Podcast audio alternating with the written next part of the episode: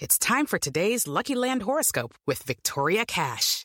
Life's gotten mundane, so shake up the daily routine and be adventurous with a trip to Lucky Land. You know what they say. Your chance to win starts with a spin. So go to LuckyLandSlots.com to play over 100 social casino-style games for free for your chance to redeem some serious prizes. Get lucky today at LuckyLandSlots.com. Available to players in the U.S., excluding Washington and Michigan. No purchase necessary. VGW Group. Void where prohibited by law. 18 plus. Terms and conditions apply. It is Ryan here, and I have a question for you. What do you do when you win?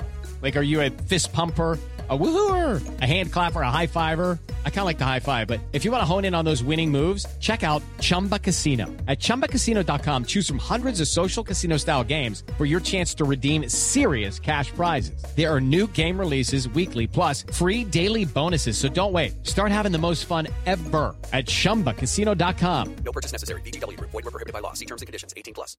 It's time for today's Lucky Land horoscope with Victoria Cash. Life's gotten mundane, so shake up the daily routine and be adventurous with a trip to Lucky Land. You know what they say. Your chance to win starts with a spin. So go to LuckyLandSlots.com to play over 100 social casino-style games for free for your chance to redeem some serious prizes. Get lucky today at LuckyLandSlots.com. Available to players in the U.S., excluding Washington and Michigan. No purchase necessary. VGW Group. Void where prohibited by law. 18 plus. Terms and conditions apply.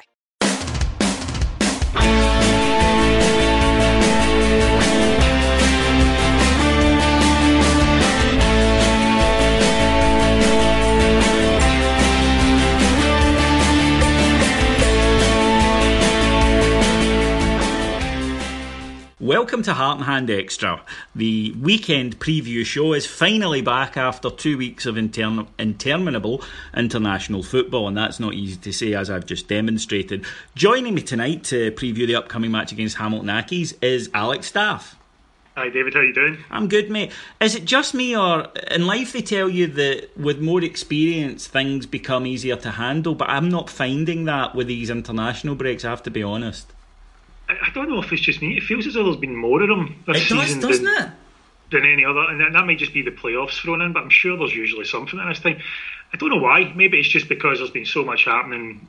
Where, where Rangers have we've wanted to get things moving along, and these breaks seem to have stopped us every five minutes. They, I would totally agree with that. I feel that we've not been able to, but well, for circumstances of our own creation as well. Let's be honest, but we've never really been able to just get a run going with no interruptions. There always seems to have been something in the way, and. Uh, International football, I suppose, is great if you're involved in it and you're a huge fan in international football. But I think the dominance of club football, and we can argue whether or not that's a good thing or a bad thing, but I think we would all agree that it, it is a thing. And uh, for most fans, I, think that these two weeks are just let's get through this and then we can get back into a routine. And I think that's us till March though now, so I think we do yes. have a bit of a break. Yes, oh, thankful. Certainly that way when you consider there's only what in Europe anyway, eight teams with um, competitive games. Yeah. You know, you just have to look at that England squad and the amount of top players who just decided I can't be bothered with that. No. Um, and the quality of the two some, matches. The quality of two matches was appalling. Great on paper, Yeah. but I mean, unwatchable draws. Exactly, and if the players aren't interested, then you're never going to get the fans interested. So you know that's that, that's the biggest issue with these ones. And the, the, I mean, I know there was talk in the past of turning the qualifiers into like a almost like a tournament. No, no, no, for another summer tournament or the likes, but I actually think that would probably work better than what we're dragging ourselves through just now. Yeah, I would be intrigued by that notion of you know just doing it in a in a kind of a six week block sort of thing. Um, I, I can I can see that being something that, that would spark more interest, but uh, but we've got our team back and and it's great, and, and stuff has been happening. So we'll start off uh, with with the match itself. Now the uh, we did play a, a competitive match, and I think it turned out to be quite a competitive match uh, in a uh, in a testimonial for Berwick Rangers Stephen Notman, and uh, I was I was great with this until I found out he was ex Hibs. And then, Yeah. uh, yeah, it's like what, what we do. But that big evil Rangers again, you know, with our you know, ability to turn up and bring fans. What are we like? terrible, terrible. We should uh, should really take a long hard look at ourselves in the mirror and wonder just what we're doing. You know, it is. It's, it's it's such an odd thing. All these clubs. See, I always found Raith Rovers. I remember when they were really struggling financially, and we sent down uh, under Advocaat. We sent a team there, and our reward for that years later is for them to be one of the loudest and most petty uh, of the clubs trying to put the boot in, but that, that's for another day. But we went with a, a reasonably strong side uh, of guys that I think would be considered, uh, if not first teamers, but on the fringes of the first team squad. Um, Lee Hodson, David Bates, Dalcio. Eduardo Herrera and Aaron Nemane all played, and also a return for his first match since uh, having his nose broken for Fabio Cardoso. Rangers won the match 4 0, goals from Dalcio, Nemane, Atakayi, and Thompson. So uh, yeah, it sounds like a good workout. I have to admit, I, I, didn't get to it. Being a bit of an arseache to get to on a Wednesday night, but from what I saw uh, on the official channels, it looked a, a more than useful exercise considering it was a testimonial. Yeah, those games are normally just a kickabout. I was almost expecting Notman to, to come out in a Rangers strip for the last 20 minutes. um, that's normally the way those sort of games go. So you're right, um, for a, a, Wednesday night testimonial, it does seem as though we've taken it quite seriously. Um, and that in turn will have, have seen Berwick pretty much do the same. So uh, hopefully a good workout for, for a few of the players who maybe haven't had much game time recently. Well, the, the ones that interested me are Dalcio and Nemane, both of whom have had limited game time, and I think us being Rangers fans, a few people have made up their mind already. And Dalcio wasn't great when we saw him, but it was you know early appearances. I do though. I, I must admit that I'm not one of these who, or I try not to be one of these who a, a player becomes better by us not seeing him. Um, I, I do always think that there's no way a manager, especially a manager who's struggling like Pedro was, has some superstar in training that he's just for some unknown reason not picking. But against that, we could do with options in the areas that Dalcio and Nemane play in. So uh, it's a kind of catch 22. Are they doing enough in training to get into the team? Or is it a case of that you know we've signed them on, on unbreakable contracts and we're almost sort of lumbered with them for a year. Um, are, are, these guys that we could hope might make an an impact now that it's been a wee while and they're settled in, or is it the the ship has sailed? Um, I think I mean Nemane is only on loan until January, um, and seemed to be a bit of a punt by by Mark Allen in many ways. You know, somebody that he'd, he'd known from the academy down there, bring him up, see how he does. Um, I don't like. I don't want to write him off on very little, like you, like you say, but difficult to see because he's only here on loan until January that he's going to make much of an impact. Dalcio, um, when when the fans are starting to, to pretty much laugh and cheer when you come on the pitch and get a touch of the ball, then it's not a good sign that no, you're ever going to get anywhere, is it? I mean, that's uh, Salim Kerkar, Sebo levels of, of kind of cult status now. Um, he, if you consider they're, they're up against essentially Windass and Candeias, yeah, um, and if Windass could finish a ball, he'd be one of our best players this season, and Candeias is clearly one of our best players this season. So, you know, uh, in many ways, they've not really had much of a chance because those two are performing pretty well in many in many respects imagine I'll get a bit of reaction for saying that about Windass, mind you. I'm just trying to get my eyebrows back down now uh, after after they shot up in shock. I mean, I would agree with you on Candeias. I I can't agree with you on on Windass. I think uh, I think there has been improvement the last couple of weeks, and in fact, at this at this point is probably the the closest he's come to cementing his place in the side. But up to that, I thought his form had been patchy at best. I, mean, I actually agreed with what he said. I think um, the the judgment of his, his form is very much tainted by all the chances that he's missing. Now, I'm not, you know, defending that. That is poor. Um, some of those chances were absolute sitters, you know, kind of reminding us of the, the bad old days when, when Thomas Buffel decided that he was never going to score a goal for Le Guen. But it, he's still he's, he's contributing. He, he still seems to be one of the main men in the pitch for us going forward. And you know, I feel as though maybe maybe sometimes we're, we're just a little bit harsh because it cost us essentially a, a couple of results through through his misses and his sitters, you know. Mm.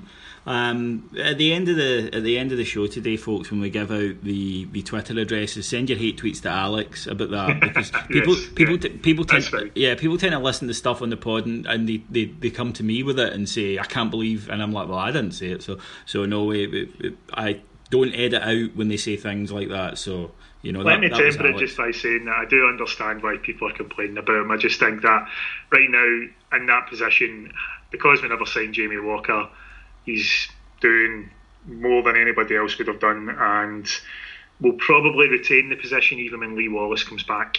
Uh, a lot of people think Declan John's just going to step forward. I'm not convinced. No, neither am I. I think that there is. Uh, I think it's worth trying if if they feel that he can do that because I know that he, he did play some sometimes there for Cardiff. But it's not the automatic thing that some people seem to think it is. That if you push uh, an attacking fullback forward, the better. And the best example I can think of that actually is Dani Alves, who at the time I'd say is probably the best right back in the world. And Barca would shove him into midfield, and he was awful. And you know they they almost immediately put him back to right back. So uh, I, for some players, it, it's something they can do. For other players, uh, I remember Lee Wallace, in fact, um, under Ali, when he would he would put him in front of Sasa Papac, and it just just did not work at all, and then he looked like a fish out of water. Uh, because if you've played in a position for a number of years and you've learned how to do it, and a lot of it, a lot of football in general is is it comes naturally. Uh, it must be very difficult to then be put into a new position and just thrust in and expected to be good. Yeah, and and a lot of I think a lot of people just tend to forget what makes that player effective going forward. The further forward you play, the more often you've got your back to the opposing goal. So, you know, a fullback very rarely has to do that. They're always facing forward and they're always able to get that run. They're able to get the pace going. You know, you see it with Tavernier and Wallace all the time. Um, and they're playing, Declan John does that as well. It's a very different thing when you're playing in midfield and you're having to go short to go and get the ball and start from there than it is when you're running from fullback to be the option. You know, um, and it, that's what makes those players effective. And the minute you step them forward, you take that big element out, and they then need to start having a bit of guile and a, a, a bit better strength on the ball with their back to goal and things like that. And that, that really isn't their game at all at fullback. And as you say, when you've played there for years and then you're asked to do something completely different, unless you've uh, unless you're a top player, it's really not easy. The coming from deep thing, uh, I remember Gordon Durie, uh, whose whose Rangers career was was decent, but he he he'd done really well in England, uh, and part of it is, but or was that Gordon Durie. Uh, at his peak, one of his one of his big strengths is he was fantastically powerful, uh, running with the ball, but he, he kind of had to get a, a, a head of steam up. And when he was playing down south at the time, Chelsea weren't what they are now. Spurs were very Spursy, uh, and at Hibs before that, they they could play uh, guys on the halfway line because teams would push up against them, and of course at Ibrox, especially back then, teams never did. So instead of having that extra maybe twenty yards to build up that head of steam, he was having to start much further forward, and I think it, I think it did dim his effectiveness, and it, that is just a, as you say a question of where you're you're starting, what you do on the pitch. I mean, Tavernier's effectiveness comes from these big driving runs from a certain position, and if you push him up twenty yards further forward, the idea that they'll automatically just be the same but further forward, I don't I don't believe is always the case. Does definitely doesn't work like that, and I think um, there's actually a player that we forgotten about, and certainly uh, Scott never wanted to think about is uh, Mr. Michael O'Halloran, who suffered exactly from that very thing, where regardless of where he played for us in a, a, more forward position, he no longer was up against teams who would give him space to run into and let him get you know facing the opposing goal, and that's why quite often he looked you know pretty ineffective for us as compared to how he seems to do at St Johnstone. Yep, no, I, I totally agree, and it's. Uh, I, thought, uh, and I mentioned on the pod. Now, this is before we go into the whole. Some players can't play at bigger clubs, and it, it, it just as a fact, some players can't handle the. You know, you see it all the time in England. They go to a top six side and, and they're very poor, but then they return to a, a slightly lower club and they're the main man. Um, and I, I wonder if O'Halloran is that. So if that's part of his psychological makeup, there's nothing that can be done for him. But in terms of what he has an attacking attribute, I, I always felt that it might have been worth trying to make him into a striker because you know again if you just those little sharp bursts of pace over three four yards and especially if we had somebody who could play the ball through to him, I always wondered if it was worth doing that. But it, it wasn't something that, that was ever tried under Warburton. I can remember anyway. I think he played one game up front against Raith Rovers away from home. I, I think that that rings a bell, and I don't even know if he started the game. I don't know if he came on. Um, oh, I know I'm the, I know the one you mean. Maybe Falkirk or something. No, like no, that. I think can't you're right. We won one 0 uh, Andy Halliday scored. Uh, I think I think you're right. He came on as a sub that night. Uh, I'm pretty sure. If we're wrong, the people on Twitter will no doubt uh, let us Yeah. know. But um, Yeah. by that stage, I think weren't I've seen him once. Do you know, funny, um, you're saying play him as a striker. Um, I actually think he might have been more effective for Rangers as a right back. Interesting. Uh, Uh, but, I well, mean, he, he done it in pre-season a bit, and Yeah. he seemed to do quite well. And it's, as I say, it's just about getting him facing the game all the time. You know, It's a thing that's Um, happening more and more. Ashley Young being a, a case in point. I mean, when he first got put to right back, or uh, Valencia uh, at Man United, Yeah. who's, who's now their captain. I remember when they when he first got tried there, I was what? But it was exactly for that reason that they were like, this is a great, powerful runner with the ball, and if we can teach him how to tackle it or get a centre half that can cover him, then we'll have a weapon. And he has been uh, several games for United. He's been one of their key attackers. Yeah, yeah, yeah. It's just one of those things with certain players. uh, If you're in the if you're in the side that's going to dominate possession, if you're in the attacking team, your defensive strengths aren't really a big issue anymore. Managers will be pretty confident they can teach someone how to defend, but it's very difficult to teach someone how to be that good on a ball running at people.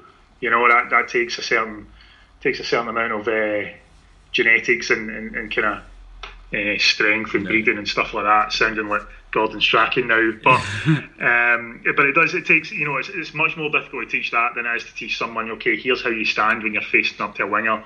Here's how you block. You know, here's your positioning if you're if the ball's on the other side of the pitch. You can teach that a bit more than you can the other stuff. So I think that's why you see that more now. And as you see, Valencia is actually a really good example of that. And see if you want to go back, way back. Well, we'll say way back. If you want to go back further, um, as much as we don't like to mention them, Celtic done exactly that with Didier Agathe. And Yeah, right, um, aye. he wasn't a great player, but he certainly done a job for them over the years. right. he was a striker when they first signed him, and all of a sudden he was a right wing back under O'Neill. Um, And it was pace. very similar uh, idea. It was pace and ability to run with the ball. No, that's, that's a very good point, and and it is something that I think's been seen more and more. But uh, he won't be available, obviously, because he's on loan No. um, for for Saturday. But I don't foresee a lot of changes now.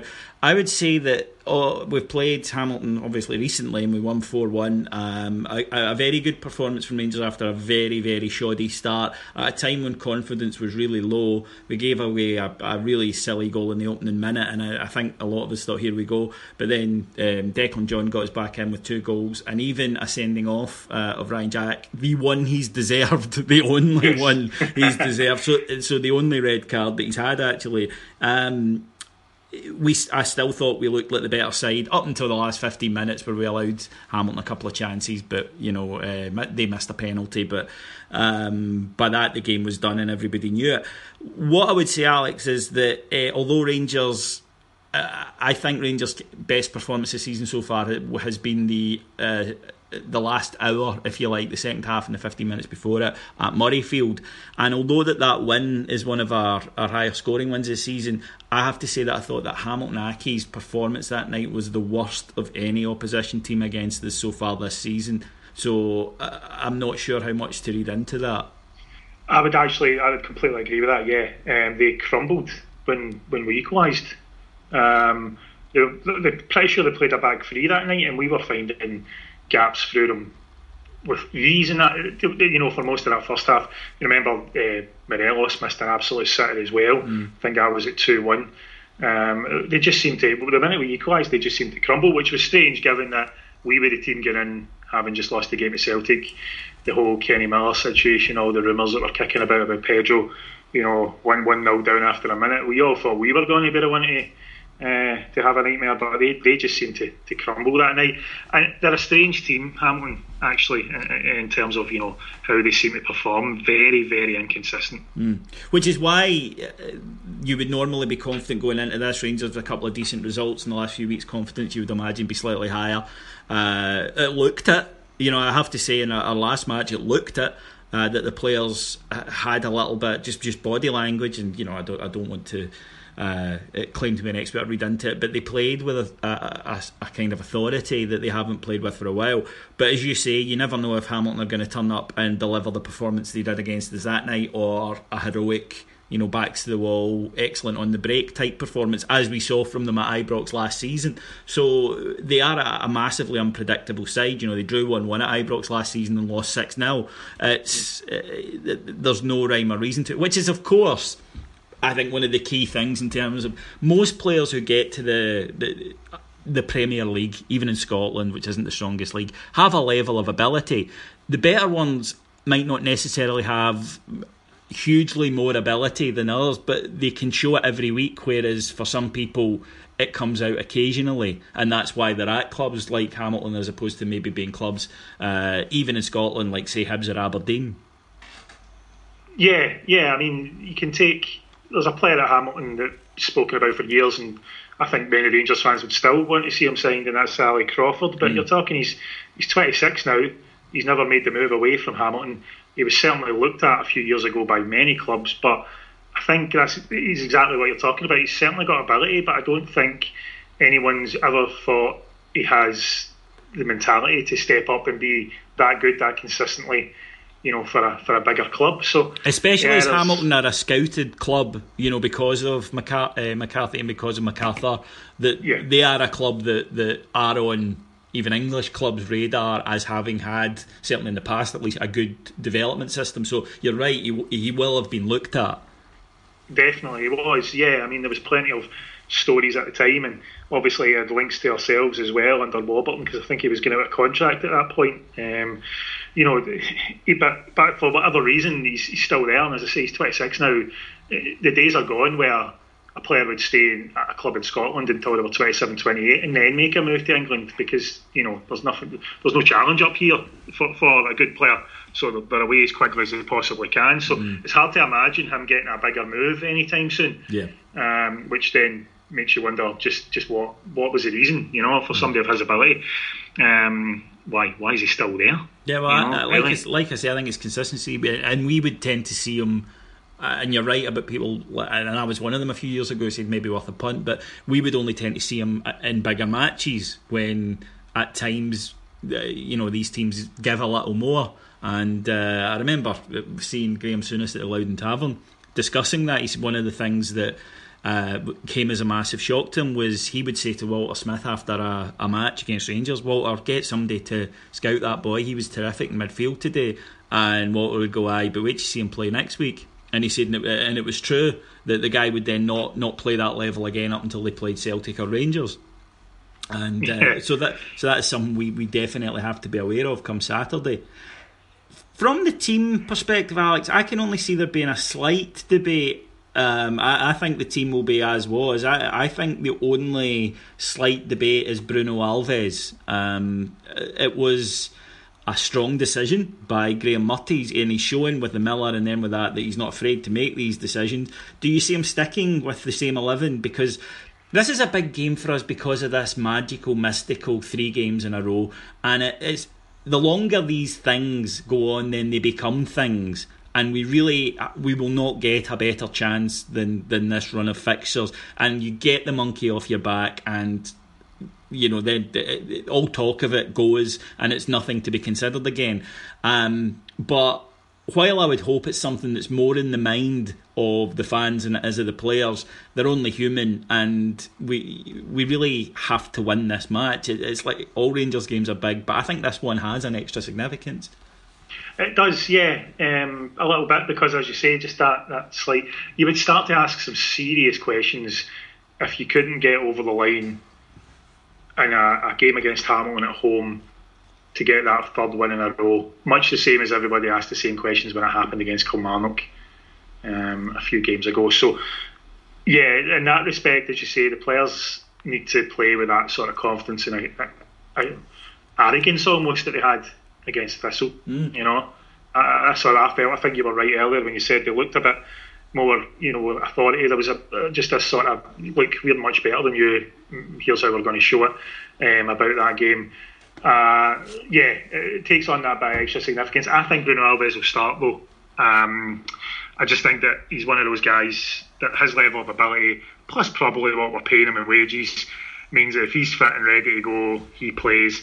And I think it was just uh, last time was just a, you know, didn't have that long with the team, etc. Kept the team, kept the same team together, but this time, a couple of extra weeks, I think he he might just start. There's also the potential that Robbie, Mc, uh, sorry, Ross McCrorie, not Robbie, Ross McCrorie uh, took a bit of a knock for the, the under 21s there, so he may be missing anyway, so that would force that change. Yeah, I mean, I, I agree with you. I think that you you try to get your better players into side, and although Bruno Alves maybe hasn't hit the heights that we had hoped so far, I, I still think you play him if fit, and uh, I would agree that'd be the change. Now, interestingly, in the last match, uh, and you and I chatted about this, and we have a slight disagreement on this. And Alex and I are the tactical nerds, but we have a slight disagreement on it, and you will be able to hear more of that in the new Heart and Hand subscription service, which launches uh, next month, where we'll have shows that will do things like this, where we take a little point that we're going to discuss now, but we'll expand it. And uh, you don't believe that we play four four two, and no. I think that I think that you're right, but I think ostensibly we were meant to in the last match, and we saw though that Kenny Miller. Uh, we saw the other side of him from the one that we saw at Hearts. I thought Miller was was really really poor, and because he was poor, he he, he was at times playing as a, an auxiliary midfielder. I think just looking at the way we've shaped up this season, there was a noise about four four two uh, at the start of the season. Um, obviously after the the Progrès debacle and then the, the, two friendlies we seem to kind of line up that way. But but in truth, Kenny Miller's never really played aside from the Hearts game. He, at no point has he played a, a, position where I think he's playing as a, a second striker today. You know, he, he's he's almost uh, he's almost been asked to be the playmaker.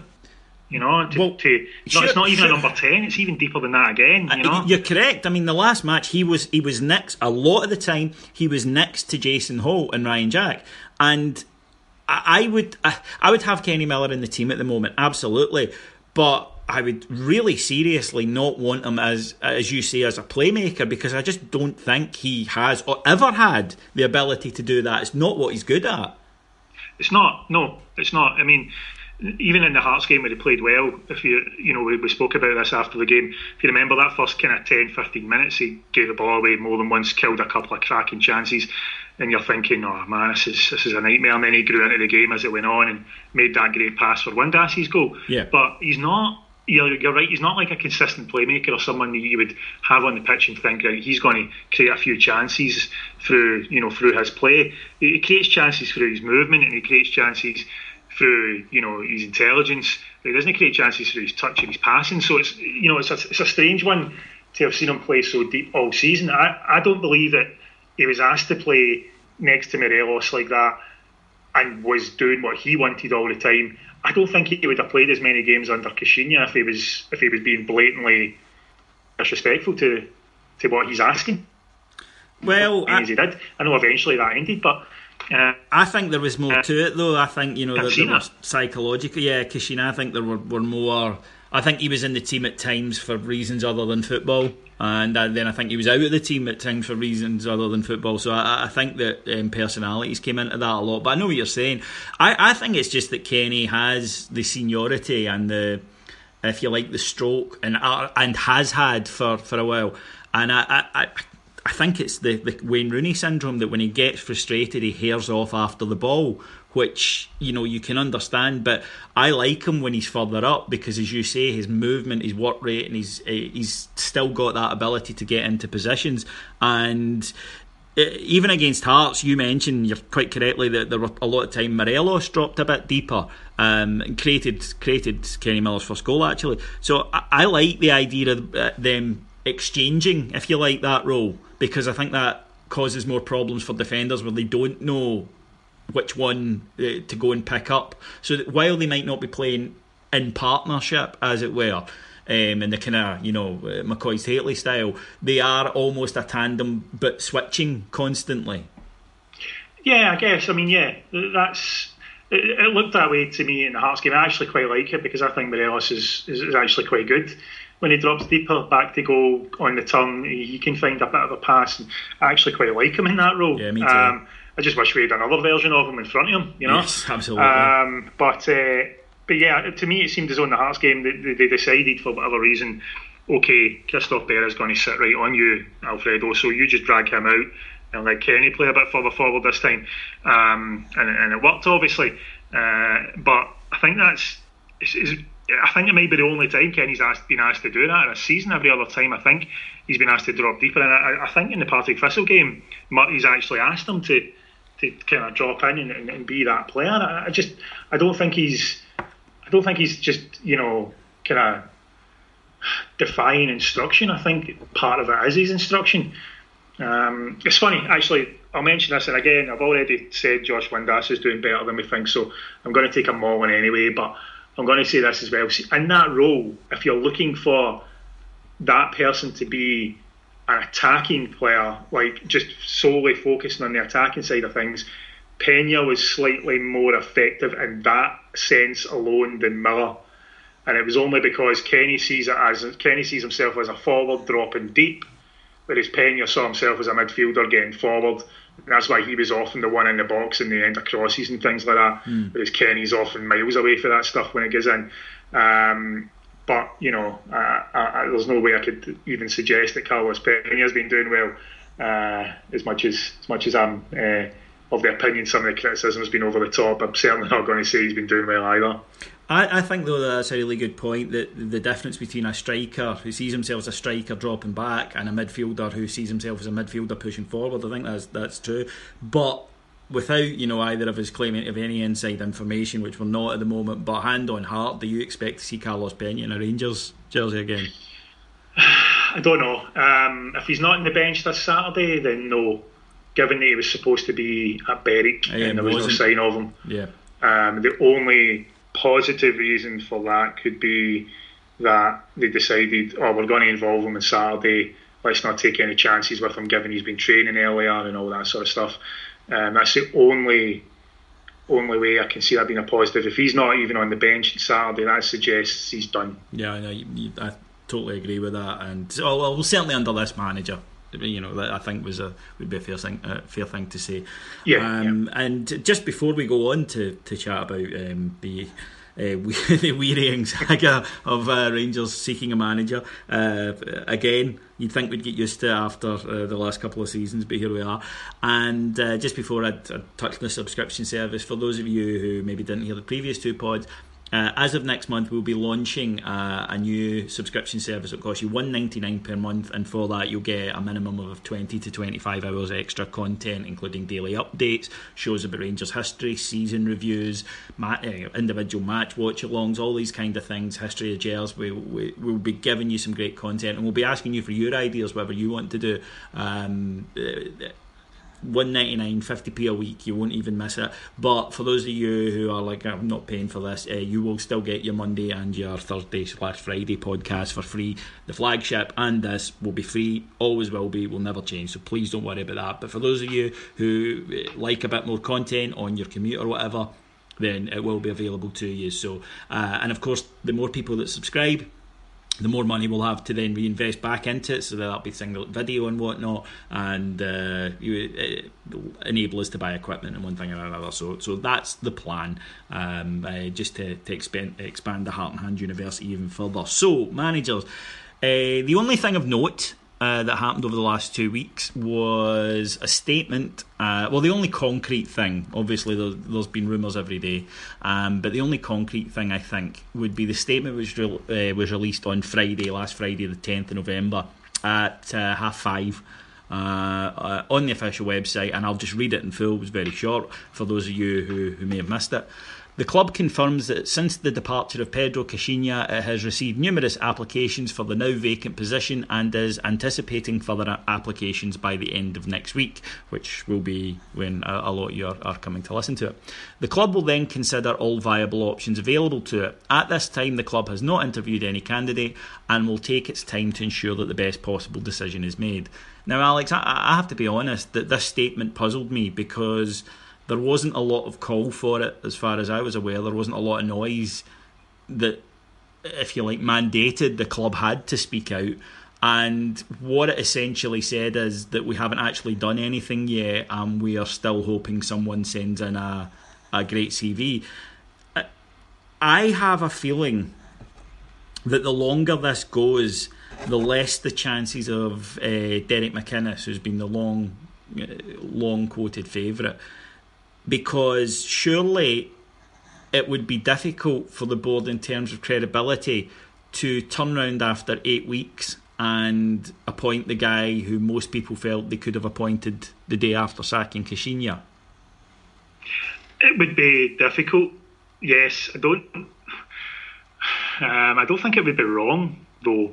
Um, I've got. I had a few reactions to the statement actually. Um, firstly, we tend to take these things very, you know, at face value when the club says it. Um, I don't know if everything in that statement is entirely factual. Let's just say that when it says, you know, you know, they're playing the words a bit. The club haven't interviewed any candidates yet. Yes, no, exactly. but I'll guarantee yes. you've sounded out more than a few. Correct. Um, you know, so so you know, it did it did very much give the impression that they've done nothing, which I, I don't believe for a second is the case.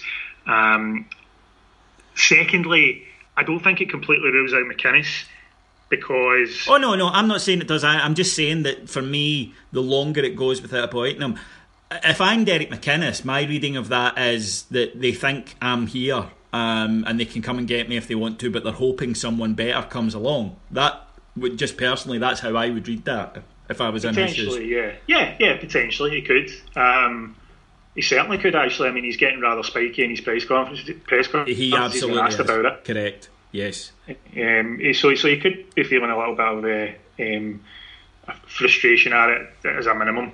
I think, uh, but my, my point was that if, if the club considers everybody, or you know, has a good short list in mind and gives them all due consideration, and then still comes to the conclusion that Derek McInnes is the best candidate, that's actually a better process than let's go and get Derek McInnes straight away. You Yeah, know, correct. Yeah, I can- Um, I can see- I can see the argument. I- you know, and it's, it's how any workplace would, would go. And, you know that way we always talk about how do these guys keep getting jobs, you know, and you look at somebody like a David Moyes, for example, who's had a, a few horror shows. Steve McClaren seems to always get jobs despite years and years of not really doing it now.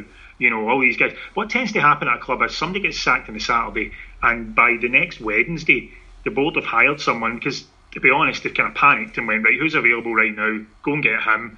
Um, and they haven't really done any, you know, due diligence, and, and they're relying on a bit of luck. And, and then so many clubs end up burning their way through three or four managers in a short space of time because they haven't really done any work when they've been replacing them, and then eventually they, enough mud sticks on the wall, you know. Um, I actually don't mind the process. I know that it can still go wrong. People point to how long it took to appoint Caixinha. Uh, that, you know, the fact that he wasn't the man doesn't mean the process was wrong. Yeah, Uh, I agree with that. It's like the director of football model. Uh, you may have a bad director of football. It doesn't mean that the idea of the position is wrong. Yeah, exactly. Yeah. Uh, so you know, it's taken a bit of time, and I think that it would be it would be good. I wouldn't um, I wouldn't imagine the board are, are unanimous on this. They're not. You know, I'm pretty well. Yeah, you you you'll know um, a bit better than myself. I wouldn't imagine they, they would be, but it's certainly going to get more backing if you let everybody explore their options. And then they all come to a decision afterwards of saying, well, do you know what? Yeah, Derek McInnes actually is the best man for the job. And even if that takes four or five weeks, you know, it would it would be a better place than the hiring of Caixinha, which took long enough, but was never really a decision that everybody was on board with. Let's be honest. No. Um, uh, it would be it would be a bit better if we could if we'd have a bit more backing for whoever comes in straight away from everybody. You know. Um, I did say there was a few reactions, didn't I? I Yes. feel as though I'm forgetting one of them now. Was was it Um, possibly to do with, as I felt, and you may totally disagree with this, but I wasn't sure that that statement was entirely aimed at us. Um, Actually, yeah, I would agree. Um, for, for fear of um, adding to adding some fuel to certain people's flames, uh, it almost read like James Traynor saying, "Ha ha, you guys are running all these exclusives and not one of you is correct." yes, Uh, I thought that. I mean, that to me, it was basically. Uh, not a harsh interpretation to say it was like we haven't done anything, so all these stories are bullshit. Lol. Um, and like I say, because the statement was unprompted and because it fired up a lot of discussion which wouldn't have taken place had it not gone out, then to me it it, it wasn't aimed at us. I, I don't believe or wholly. It, I don't believe it was wholly aimed at us. Um, but we have time will tell anyway with that. But yeah. in terms of names that have been mentioned, because uh, one of the things that, that people have considered, and I, I, can see the logic behind it, it may it may totally be true or it may totally not be true, was that perhaps the club were considering international managers, and obviously international managers who were engaged in fixtures during this uh, during this international period, and probably competitive fixtures. Names mentioned are Michael O'Neill uh, and Chris Coleman in particular have been mentioned. Also, the Australian coach Ange Postecoglou, I think it is, but I'll, correct me if I'm, I'm glad wrong. you said that rather. Yeah, correct me if I'm wrong uh, names that have been mentioned. Now, I mean, first things first, there's no way they could get away with that Australian guy. The, the board have got to know that. It's not about what you or I or anyone else thinks or anyone who will take the time to go and study. It's your rank and file Rangers fan is not going to accept another name that they have completely never heard of. Agreed, yeah. Even, in, in fact, you I've heard of him, but Michael O'Neill would have been, or if he has been considered, would be a, a bit of a a stretch as well, just because of his lack of club experience. This guy would have been even more so. Um, because you know people would look at it and go, well, what's what's he even done in Australia? You know, how difficult can that be? Um, so yeah, he would. You you can't imagine he would be a serious consideration. Surely not, as you say, that would be a a very bold move after yeah. everything that's happened. Definitely, yes, definitely. I mean, my Michael O'Neill or Chris Coleman, my problem would not be with them as, as managers per se, right? Because, uh, or as individuals, rather. I just don't like the idea of clubs appointing managers based on international success because I just find it far too different a sphere. Um, there's no transfers, there's no day to day. You you get players together every month or longer um, for a few days and you work on them. The argument, I suppose, you could say is well, they have to be tactically astute, correct, because they have to work with what they have. But I just think it's such a different job with so many, mo- so many more aspects to it, and uh, you know, I I don't know how much I would trust that that ability can transfer. And I, I, I keep thinking back with Michael O'Neill, particular to Lawrie Sanchez, who did incredibly well at Northern Ireland, and then had had uh, a pretty undistinguished managerial career, landed a good job at Fulham, and was you know not that long before he was bounced out of it. And I think it is because it wasn't that Lawrie Sanchez, the international manager, was poor. It was just that the, the change in culture was was I think too much for him, and that would be my concern with anybody hired from the international management scene. I'm actually trying to think of trying to think of a manager who made his name internationally then went to club level and was considered a success. Aye, because it's not like Allardyce, for example, who's got this demonstrable try, or Bobby Robson. Yeah, exactly. Yeah, a uh, lot of the guys who, who, who maybe took a spell in international and then came back had already built up a rep to get that international job in the first place. But if you take somebody like, as you say, Lawrie Sanchez is a great example. Yeah, even if you think more recently of Slaven Bilic, who made his name internationally, came back, you know, came into club football with West Ham, done okay for a spell, but now as we've seen, you know, last season and how he started this season before he gets sacked, he didn't sustain it, and it, I, I, just can't think off the top of my head, and, and maybe the listeners will be able to uh, point to somebody for me, but I can't think off the top of my head someone who made a name through international management, then came into club management and, and, really took off. It's it's not something I can I can get. Um, think of pretty easily at all. The only one that's jumping into my mind is Frank Rijkaard, but exceptional circumstances, huge spending club, amazing talent coming through. You know, literally a once in a generation batch of talent coming yeah. through. Um, and the fact that he's never been quoted since, I think, indicates. But that's the only one I can think of, and I just, I, I just don't like the path. I don't, I don't think that the, um, it, it, I don't think it's as as clear uh, and as straightforward as he does well at this, therefore it's the same job. I think the jobs are just too different, and I think it would be a wee bit naive to say it isn't. one of the things I, I want to talk to you about is the Graeme Murty previously wasn't looking for the job. This time he is. Not that he'll be you know gutted and quit if he doesn't get it. He'll happily go back to. Uh, he stated he'll happily go back to his job. He enjoys it, um, but he is you know made it clear that this time he would be after the job full time. Now, the board seem quite happy to let him. There are reports that that he's been told he'll be in charge for at least the next four matches. The board seem to be quite happy to let him. Is it perhaps that they're hoping that he has that five six game run, does well, well enough that they can say, well, we have the man in situ and appoint him. They would certainly take that if they were offered it. Um, I think, yeah. If, if they haven't got an outstanding candidate in mind, as they're suggesting, um, as, as, what it seems to be, and, and they're looking for for something to come in, or if who they really want just isn't available at the moment, then then I think that yeah, they probably would just leave Murty in and, and be happy to leave Murty in for as long as his results are going well. It wouldn't take much to turn that though. Um, in fact, that, that, there you go. There, I've, I've, remembered what, what my main point was about the statement and, and our, our manager search. This decision's bigger than this season. Yeah, it is. Um, and a lot of people are getting really wound up by the idea of Murty being in charge of the Aberdeen double header. If if he's in charge of the Aberdeen double header, but we still get the right man in after that, then it, you know to me that's that, that's a job well done. It's it's academic beforehand. If this season doesn't turn out to be a league winning season, we weren't expecting that anyway. So you know, um, getting the right man in is more important than than having somebody in time for, for, for two games against Aberdeen. So yeah, it would all it would take though if they did keep Murty in for those games is to lose both of those games. Yeah. And the fans would turn on it big time. Um, and you know, Murty's a, a very likable guy. I have concerns whenever any caretaker takes over and goes into the full job.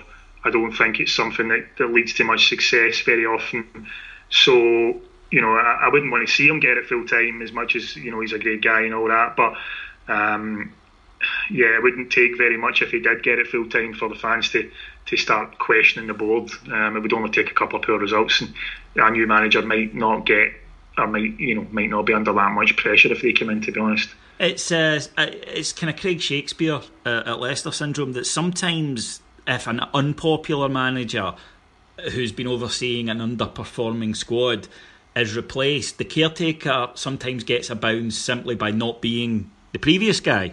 And when he becomes the full time guy, the dynamic changes.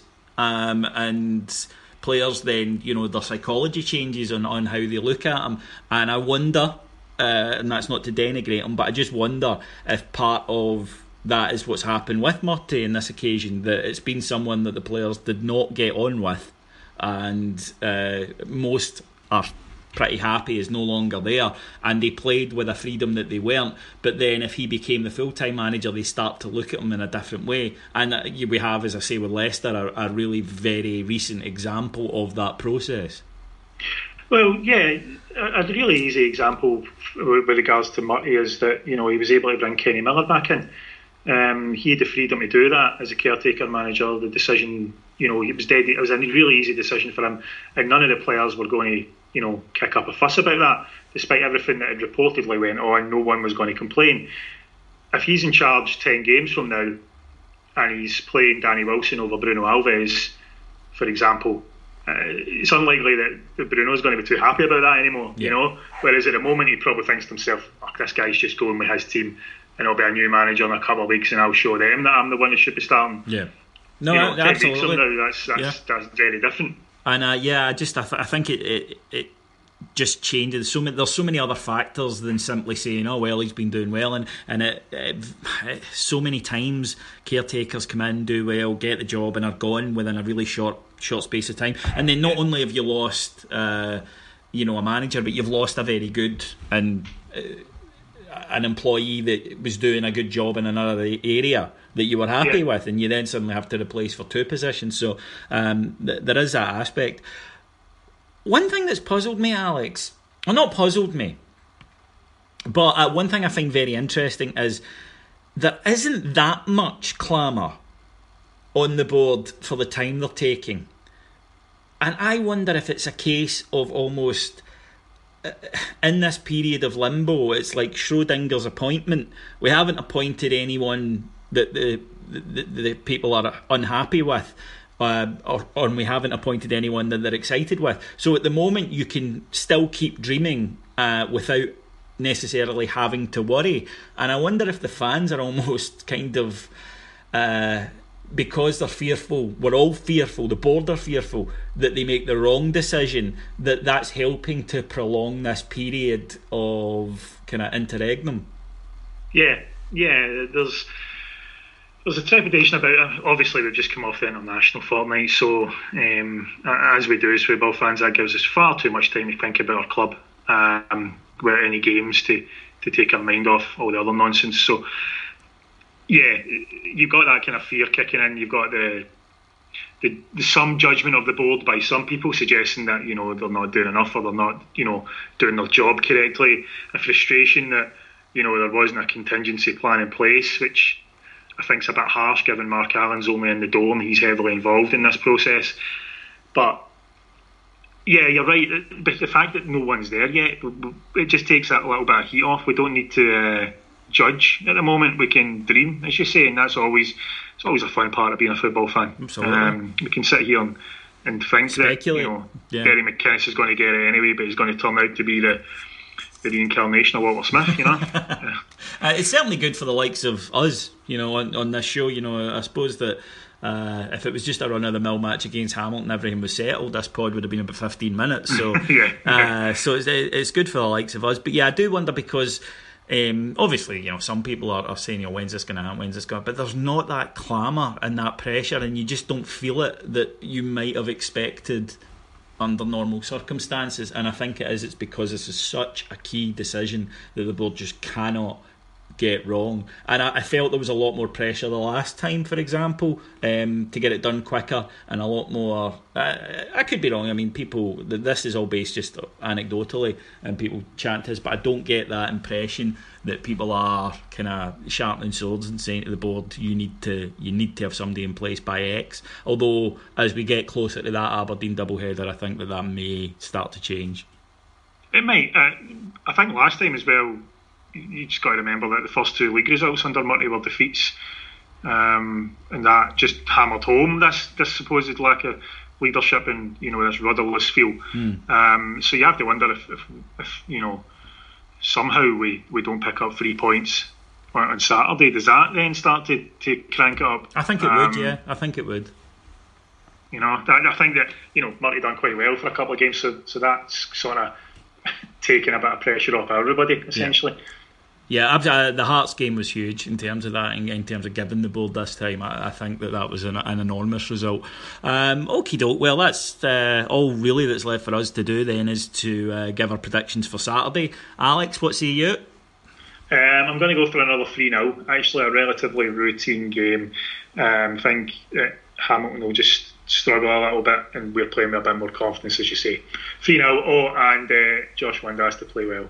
I am going to be more confident than I usually am, and I'm going to say 4 0. I think that I agree with you. I think it will be a routine win and uh, I think that the team are playing with enough confidence and there's enough freshness about the squad that I think that we'll get the job done. Um, hopefully, pretty pretty clinically.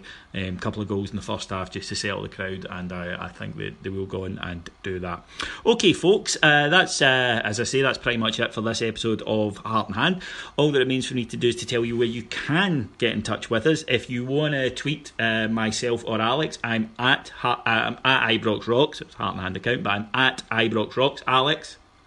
I'm at Strider80 or um, for the blog site is at Rangers News UK. Always a good time, actually. Give uh, where, give them the, the web address as well where they can find your musings on Rangers. Web address is just simply rangersnews.uk.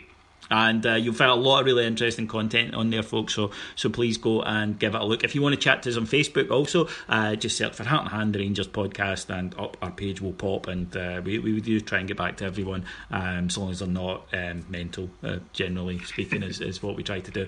But and a wee hello um, from me as well to uh, Scott McKenzie, who uh, is a listener in Salt Lake City. And uh, the reason I say that is that uh, you have absolutely no excuse, Scott, uh, for not coming to NASA next year, which is in Calgary, Alberta, Canada, which I'm a convention partner at, and uh, very much looking forward to. So, uh, of course, all you other listeners should come along as well uh, and say hi. But uh, in Scott's case, I've known his, his, his dad, Davey, for a number of years now uh, a good way for, for you over there. If you know any of the, the Osmonds, by the way, could you get one of them to record something for us? Because that would be great on the YouTube channel, which you should all check out.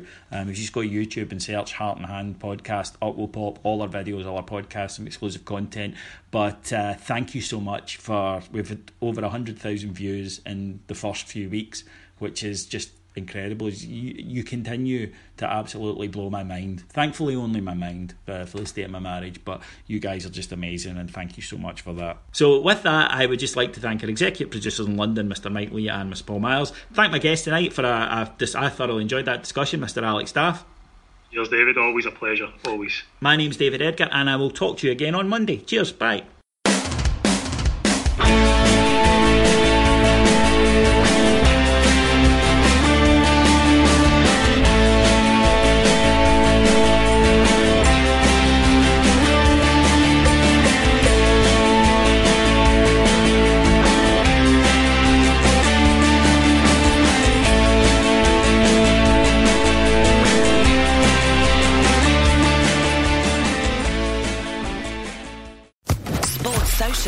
Podcast Network. Judy was boring. Hello. Then Judy discovered ChumbaCasino.com. It's my little escape. Now Judy's the life of the party. Oh, baby, Mama's bringing home the bacon. Whoa, take it easy, Judy. The Chumba life is for everybody. So go to ChumbaCasino.com and play over 100 casino style games. Join today and play for free for your chance to redeem some serious prizes. ChumbaCasino.com. No purchase necessary. Void where prohibited by law. 18 plus terms and conditions apply. See website for details.